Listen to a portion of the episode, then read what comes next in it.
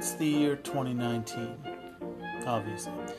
We have the internet, smartphones, Facebook, Instagram, and Anchor.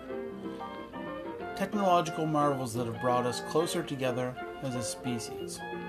But before all of these technologies were invented, there was something else that brought us all together. A technological marvel in its own right ranch dressing. It's hard to imagine a world without ranch dressing. I mean, it seems like everywhere you look, there's something flavored with a deliciously cool sauce. There's a reason for that, it's absolutely delicious. It also happens to be the most favorited dressing in the US and probably Canada, if I had to guess. But not that long ago, the world was a darker place. People were less connected, and ranch didn't exist. I'm Chef Ben, and this is the brief history of ranch dressing.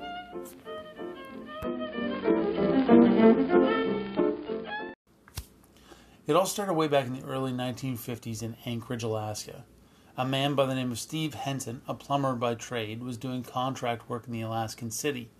He and his wife lived up there for three years, and as part of his contract, Henson would occasionally have to cook for the other workers. Now, at the time, it was really difficult to get fresh products that far north, as it still sometimes is today. And so Henson invented a blend of dry ingredients that could be added to a mixture of sour cream and buttermilk or buttermilk and mayonnaise to create a creamy, garlic, garlicky, herbaceous sauce for salad. After leaving Alaska in 1954, Henson and his wife Gail moved to California and bought an old ranch, which had been called Sweetwater Ranch. Gail and Steve opened the ranch to guests and operated a small steakhouse on the property.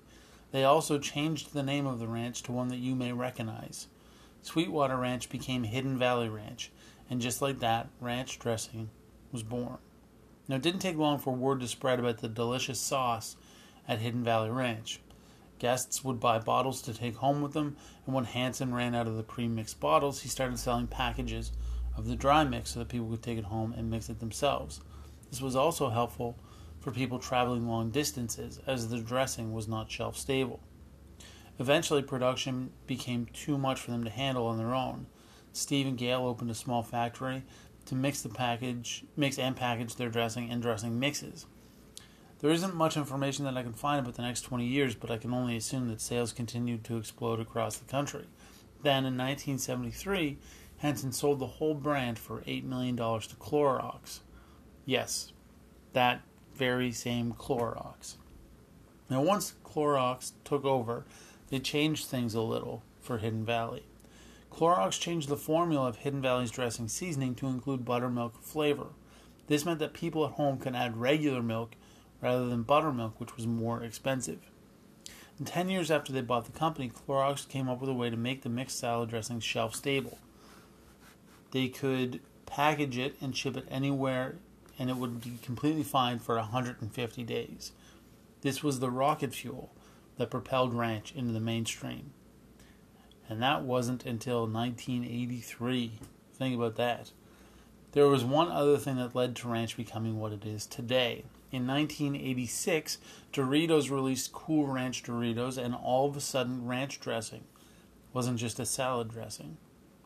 It became a dip for everything and anything. Ranch dressing at this point became something different. It had transcended its station and became a part of culture itself. Even today, almost 35 years since the first bag of Cool Ranch Doritos was ripped open and snacked on, almost 70 years since ranch was invented, it is more popular than ever. And as long as there are baby carrots and hot wings to dip in it, ranch dressing isn't going anywhere. I'm Chef Ben. This is Food and Five, and this has been the brief history of ranch dressing.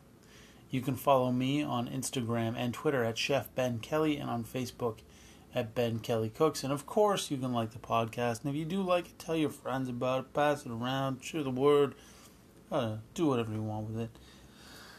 That's it for today. I hope that you enjoyed this episode all about ranch. I did. I found it very interesting.